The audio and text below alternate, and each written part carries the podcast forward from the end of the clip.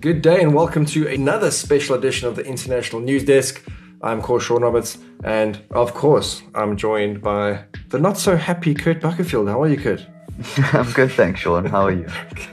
a little bit of a throat infection, my boy. Yeah, yeah, yeah. A little tickle. but let's let's let's move straight on to uh, this week's crazy, crazy games. Um, let's start with Man City against Real Madrid.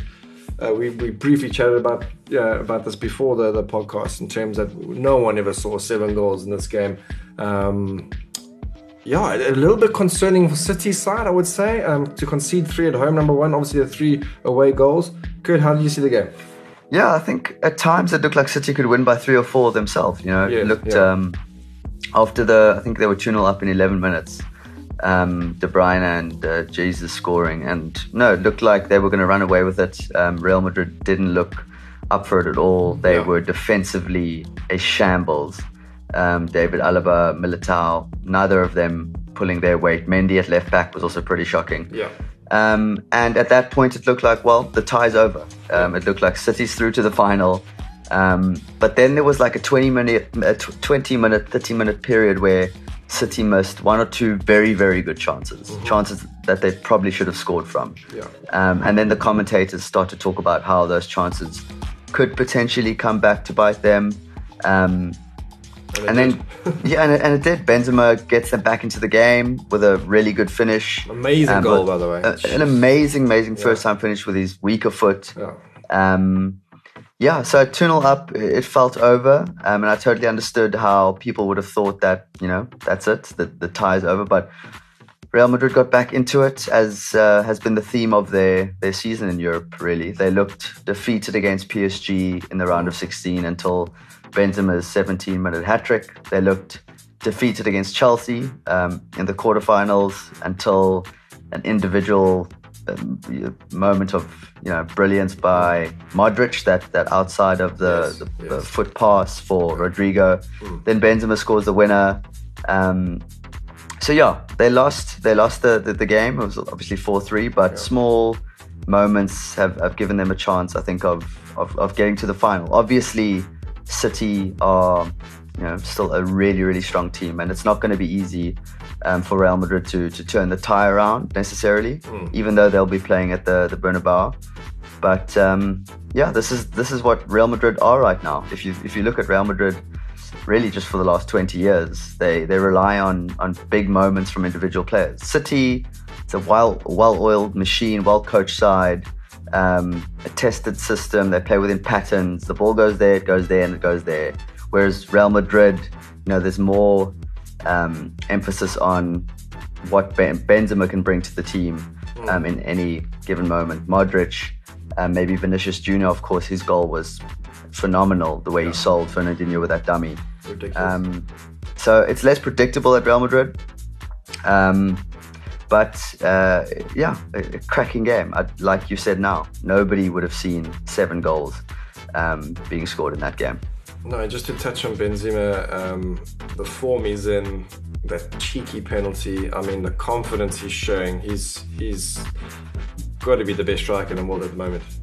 Yeah, I think he's the best player in the world at the moment, and I think that. Um, I mean, I was just looking at his numbers before we did the show. Now, Yeah, you know, he scored that hat trick against Real Madrid. yeah. Um, in the second tie of the the round uh, round of 16. No, no, against not Real Madrid. I mean, against, um, of course, against PSG. Yeah. He then scores a hat trick in his next Champions League game against Chelsea.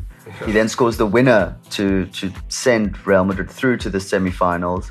Hmm. Um, he then scores now two against City. I think it's nine goals in his last four knockout games, Hmm. um, and against some really really strong sides. You know, um, so yeah, for me, the best player in the world at the moment, and I do think the front runner for the Ballon d'Or, definitely. Yeah, I, I, I agree. Um, what what is the record in terms of during a Champions League tournament the amount of goals scored? 17, Cristiano Ronaldo. Yeah. That's that's hard to fathom. Um, Yeah. yeah. Right, Liverpool at home to Villarreal. Um, as it seemed, always in control. Right, great performance defensively going forward. Um, what do you think of that one? Yeah, like you said, total control. Um, I- you know, Villarreal are no, by no means one of the the biggest sides in European football, but I think this Liverpool team is probably one of the, the greatest teams, I think, of the last 20 years. I think you could probably put that uh, Real Madrid side that won the three consecutive Champions Leagues. Yeah. I think you can put Pep's Barcelona. I think the City side could get there if they, they manage to get their hands on the Champions League.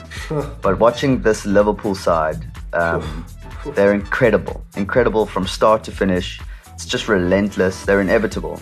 You know, they, they didn't score in the first half, it was nil nil. Yeah. Um, but at no point do you think that the tie could um, or momentum can shift to the hands of Villarreal. It just looked like Liverpool were creating chance after chance. Thiago, who you know many people criticised for his debut season, has hit form at the right time. Mm. I think uh, I saw a stat. Uh, he completed 96 of his 99 passes. Um, another man of the match performance from him. And then at the back, they look so assured, so calm with Van Dijk and uh, Konate, who who seems to be just playing Champions League games at the moment. When when Liverpool are playing in the league, they have Matip next to Van Dijk. Mm-hmm. Um, so they just have so many good options from the bench. Um, a really well coached squad. Um, probably, I think Jurgen Klopp is one of the best managers. I think he will go down as one of the best managers of all time. Um, yeah, so it's fantastic to watch. Um, Mane getting on the score sheet again. Yeah. And uh, yeah, they, I think that they'll probably advance to the final. It's not going to be easy in Spain, mm. um, but this Liverpool side is so strong that they can go all the way. Yeah, I, I agree, and this is coming from a Man City fan. I uh, I love watching Liverpool. Um, yeah, I'd prefer if it wasn't a Man City Liverpool final, to be honest, because uh, the, the form at Liverpool are in is absolutely frightening. But uh, Sure, exciting times ahead, guys. Let's move on to uh, your man Neymar. Is, is uh, reports suggest that the Brazilian star Neymar could be on his way out of PSG. This is uh, even after the PSG secured their tenth League title with four games to spare. Um, he was purchased, I think, from Barcelona. Yeah, well, here's the here's the stats. Barcelona for 3.7 billion rand in 2017 and there's talks of him for going, was it just under 80 million? Uh, what's happening there, Cody? Yeah, it just looks like, uh, from the outside at least, that his relationship with the club and fans has completely broken down over the last mm. year. I think that even, I think maybe last year in 2020 or 2021, 2020, he was still popular um, among the fan base. He was playing some really good football mm. in some really big matches. When PSG went to that final and lost to Bayern, Neymar was one of their better performers in that European campaign. Um, and his, his numbers for PSG since joining in 2017 have been ridiculous. But I don't think that he's necessarily well appreciated for everything that's gone on around him you know, mm. outside of the football field. He's also missed over 100 games through injury since joining PSG. Yeah. Um, and when you're paying, like you just said now, it was uh, 222 million euros for a player, you expect um, performances and consistency yeah. week in and week out. And unfortunately, they haven't really been able to get that from Neymar. Mm. Um, I think if you compare him with any other top player in the world, he's, he's just as good as anybody. Mm. Um, he's one of the best players in the world um, but it hasn't necessarily resulted in PSG elevating their status to, you know, to, to become a real European giant. Um, yeah, so yeah. exactly, I, I, think it will be difficult to sell him. I think um, I'm not sure there are many clubs in the world at the moment who would spend. I think that, that PSG pay him 600 euros, uh, 600,000 euros a week. Um, I think even more than that, to be honest with you, Sean. Um, and then to be signing him for 80 million on top of that, he's, he's 30 years old now. Um, so yeah, Sky Sports have said that PSG would be willing to to let go of Neymar, but um, yeah, I, I, don't necessarily see it happening, just because I, I don't know how much sense it makes to sign Lionel Messi on a free and then let go of Neymar a year later. I think that Messi has probably had well, he has had a very underwhelming season. Um, he hasn't looked settled at PSG at all. And now I've seen reports that, you know, Angel Di Maria, uh, Leandro Paredes, Messi's Argentinian colleagues at PSG are basically on the transfer list.